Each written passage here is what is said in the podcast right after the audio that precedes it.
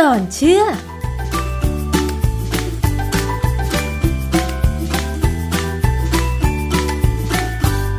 พบกันในช่วงคิดก่อนเชื่อกับดรแก้วกังสดานอัมภัยนักพิษวิทยากับดิฉันชนาทิพไพรพงษ์เช่นเคยนะคะ คุณผู้ฟัง พูดถึงเรื่องของน้ำมันกันชงกันอีกสักครั้งหนึ่งค่ะ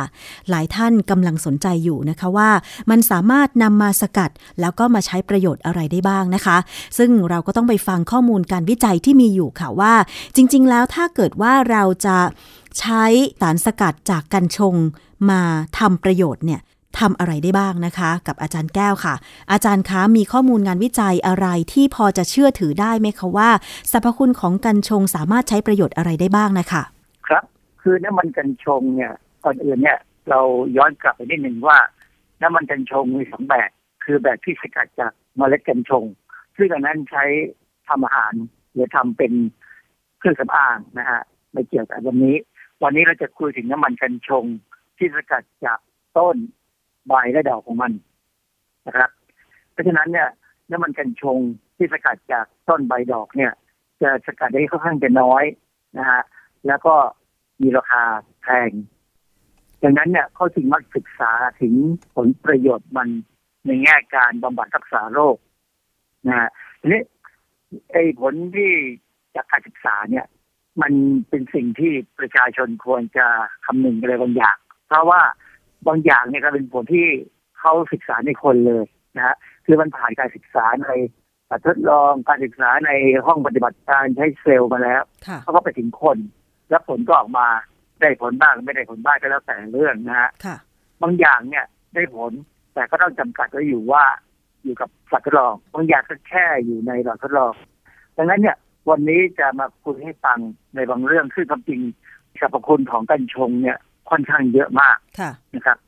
เรื่องหนึ่งที่น่าสนใจ เพราะว่าเป็นเรื่องที่มันเกี่ยวกับผมด้วย เพราะว่าผมเป็นคนที่มีการปวดหัวไมเกรนค่อนข้างบ่อยนะในสมัยก่อน ถึงสมัยนี้ก็เป็นบ้างเป็นสิ่งที่ผมเคยเล่าให้ฟังแล้วว่า เวลาผมเป็นไมเกรนเนี่ย ผมใช้วิธีสกัดกั้นในการดื่มกาแฟแล้วสำหรับผมเนี่ยไม่ได้ผลดีนะฮะแต่ว่าในบางคนอาจจะไม่ได้ผลเรื่องของการศึกษาเกี่ยวกับการใช้กัญชงในการบำบัดอาการต่าง ๆ เนี่ย เรื่องแรกเนี่ยคือเรื่องของไมเกรนซึ่งเป็นเรื่องที่สำคัญ แล้วก็เป็นเรื่องที่เกี่ยวกับตัวผมเพราะผมเป็นคนที่ปวดไมเกรนค่อนข้างบ่อยนะ แต่ว่ามันก็ขึ้นกับสถานการณ์สิ่งแวดล้อม แต่สำหรับผมเนี่ย ถ้าผมไมเกรนเนี่ยแล้วอยู่บ้านเนี่ยผมดื่มกาแฟแป๊บเดียวก็หาย แต่สำหรับบางคนเนี่ย อาจจะไม่หายก็ได้นะมันมันขึ้นอยู่กับสภาวะหลายอย่างก็น้ำมันกัญชงเนี่ย ก็จะเป็นทางเลือก คือน้ำมันกัญชงเนี่ยเป็นพืชใน ตระกูลตระกูลของกัญชานะฮะดังนั้นเนี่ยบทความหนึ่งในวารสาร The Journal of Health and Pain ปี 2018 เนี่ยเขามีบทความเรื่องที่ภาษาอังกฤษ แต่ว่าถ้าเราแปลเอาความภาษาไทยเนี่ยก็เป็นการศึกษาถึงพืชตระกูลกัญชาในการแพทย์นะซึ่งคำจริงเขาคงศึกษาทั้งกัญชาและกัญชงนะฮะ เขาดูถึงไอ้สายพันธุ์ดูถึงการที่เอามันมาใช้ในคนไข้ต่างๆ ที่เป็นไมเกรน ที่เป็นปวดหัวที่มีอาการปวดหัวปวดข้อ แล้วก็มีการเจ็บปวดตามตัวแบบเป็นระยะยาวๆเนี่ยนะก็ผลออกมาได้ว่า 88เปอร์เซ็นของคนไข้เนี่ยได้ผลนะส่วน อันนี้หมายถึงไม่เคลเลยนะ แต่ว่าถ้าเป็นอาการปวดที่เกิดจากเส้นประสาท หรือการเจ็บปวดเนื่องจากมะเร็งเนี้ยมันก็ได้ผลบ้าง แต่บางทีก็ส่วนใหญ่ก็ไม่เกินห้าสิบเปอร์เซ็นต์ค่ะสำหรับผลการศึกษานำสารสกัดจากกัญชง หรือพืชในตระกูลกัญชา มาบำบัดอาการปวดไมเกรน หรือปวดหัว เนื่องจากอาการอื่นๆ เนี่ย คืออันนี้สามารถที่จะระบุได้เลยไหมคะว่า ใช้ในคนได้แล้วได้ผลดีด้วยอะค่ะอาจารย์อันนี้ระบุได้นะฮะว่าได้ผลดีแต่ว่าประเด็นอันสำคัญคือว่า ยังไม่ได้ขึ้นทะเบียนผ่านทั้งออยของอเมริกาก็แสดงว่าตอนนี้คือทั่วโลกยังไม่สามารถใช้สารสกัดจากกัญชง เพื่อบำบัดไมเกรนได้ตามใจใช่ไหมอาจารย์ คือมีการใช้แล้ว แต่ว่าถามว่าเป็นทางการไหมมันก็ยังไม่เป็นอย่างนั้นนะแต่ที่คนใช้แล้ว มีการพูดในอินเทอร์เน็ตค่อนข้างเยอะนะฮะและมีการขายอยู่แล้วด้วย ค่ะ แล้วถ้าใช้ไป แล้วยังไม่ได้ขึ้นทะเบียนแบบนี้มันจะมีผลอะไรไหมอาจารย์ มันก็เป็นความรับผิดชอบของผู้ใช้เอง เสี่ยงเองค่ะนะฮะแต่ว่าเสี่ยงลักษณะไมเกรนเนี่ยดูเหมือนจะไม่เสี่ยงมาก เพราะว่ามันดูเหมือนจะมันจะได้ผล 88เปอร์เซ็นต์นี่ถือว่าสูงนะฮะค่ะแต่ถ้าเป็นอาการปวดอื่นๆเช่นกันแบบมะเร็งเนี่ยมะเร็งนี่ส่วนใหญ่เราจะไปมองที่น้ำมันกัญชามากกว่านะค่ะฮะอาจารย์แล้วทีนี้สารสำคัญครับ ในสารสกัดจากกัญชงที่บำบัดไมเกรนได้คืออะไรคะก็คงจะเป็นคานาบิไดออลนะฮะไม่ใช่ THC เป็น CBD คนไทยไม่จะรู้จักคำว่า CBD นะน่าจะเป็นพวก CBD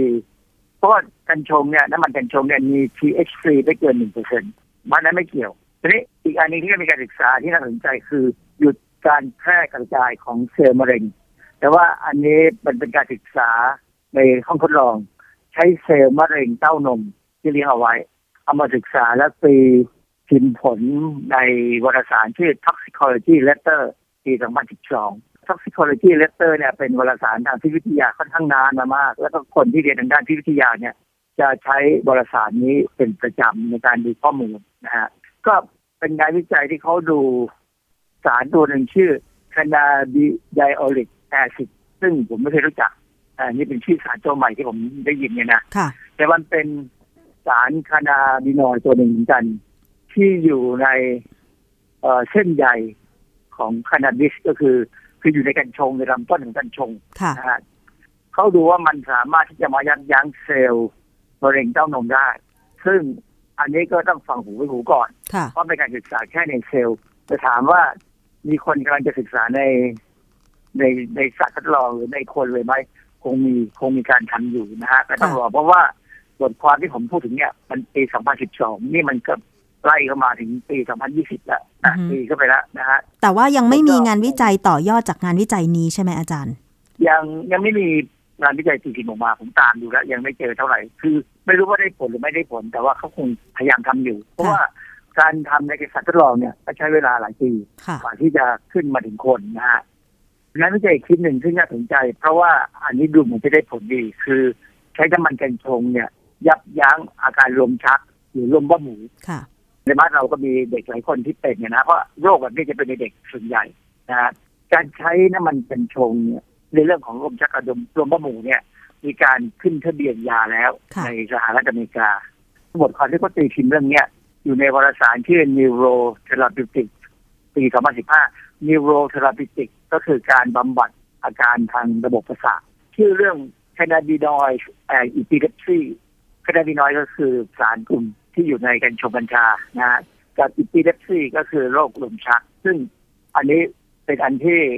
เข้าใจว่าบ้านเราก็ก็เตรียมจะขึ้นทะเบียนเหมือนกันค่ะที่จะให้ได้ใช้ในคนไข้ที่เป็นเด็กนะฮะค่ะอีกเรื่องหนึ่งที่น่าสนใจคือเรื่องของการใช้บำบัดโรคปลอกประสาทอักเสบของระบบประสาทส่วนกลาง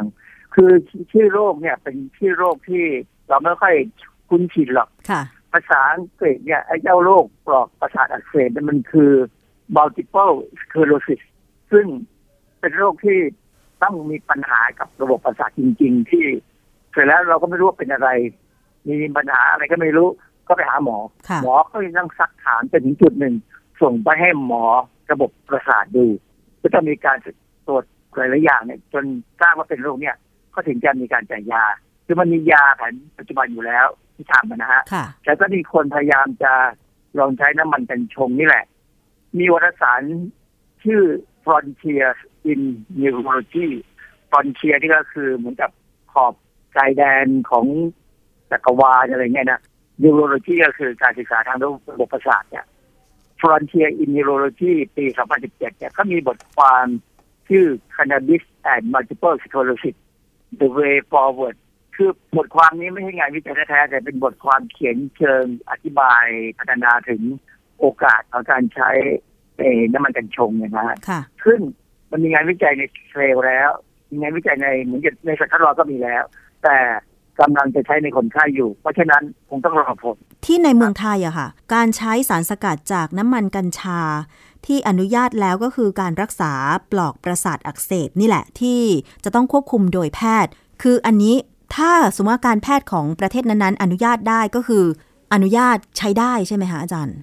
อันนี้เราพูดถึงน้ำมันกัญชง ไม่ใช่น้ำมันกัญชาคนละตัวกันอ๋อค่ะ ถ้าถ้ากัญชาเนี่ย ตอนนี้ที่ทำได้ก็คือเกี่ยวกับมะเร็งอือฮึคือกัญชาเนี่ยมันไม่ได้บำบัดโรคมะเร็งโดยตรงค่ะแต่มันไปกระตุ้นการอยากอาหารทำให้ผู้ป่วยเนี่ยซึ่ง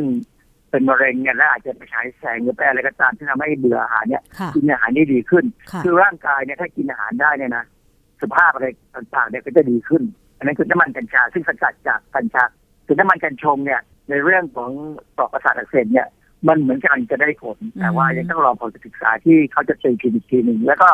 ต้องผ่านการประเมินของออยของแต่ละประเทศ ซึ่งค่ะจริงๆ ตอนนี้ในอเมริกากำลังดูผลอยู่ อันนี้อีกโรคหนึ่งที่อาจจะเป็นโรคที่น่าสนใจคือ อาการกล้ามเนื้ออ่อนแรง ซึ่งใครไม่เป็นไม่รู้แต่ผมเป็นเหมือนกัน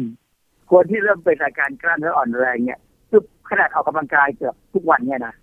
แต่ทำไมถึงเป็นอย่างนี้ เพราะมันแก่อืมมันค่ะเริ่มเข้าสู่วัยหนึ่งคนที่เป็นเนี่ยคือ ถ้าเรานอนลงไปบนพื้นเนี่ยนะเวลาลุกขึ้นเนี่ยเราไม่สามารถจะ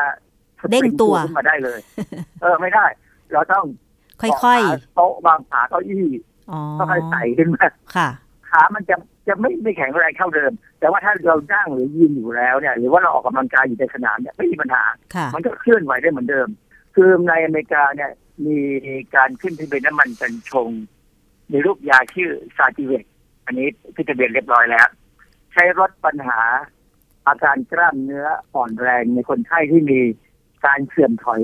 ของระบบประสาทที่ควบคุมการทำงานของกล้ามเนื้อค่ะเอ่อมีบทความตีพิมพ์ในวารสารชื่อ Neural Regeneration Research ปี 2016 บทความนี้เป็นการใช้พูดถึงศักยภาพเลยของน้ำมันกัญชง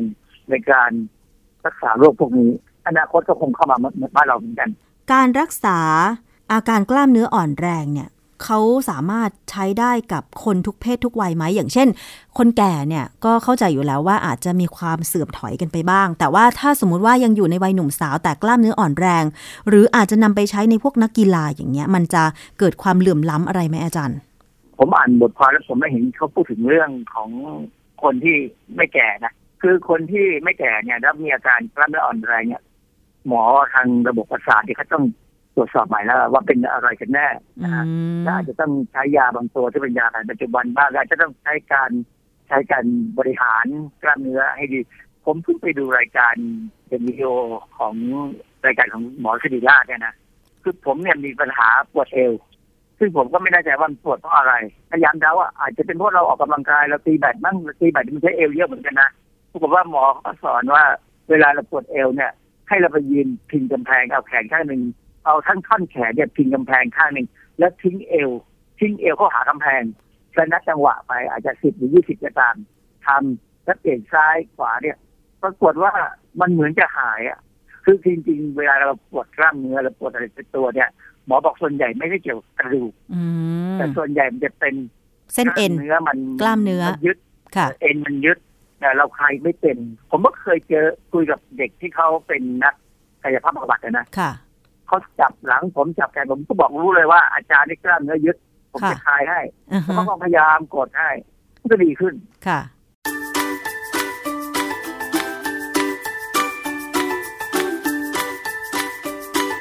ช่วงคิดก่อนเชื่อ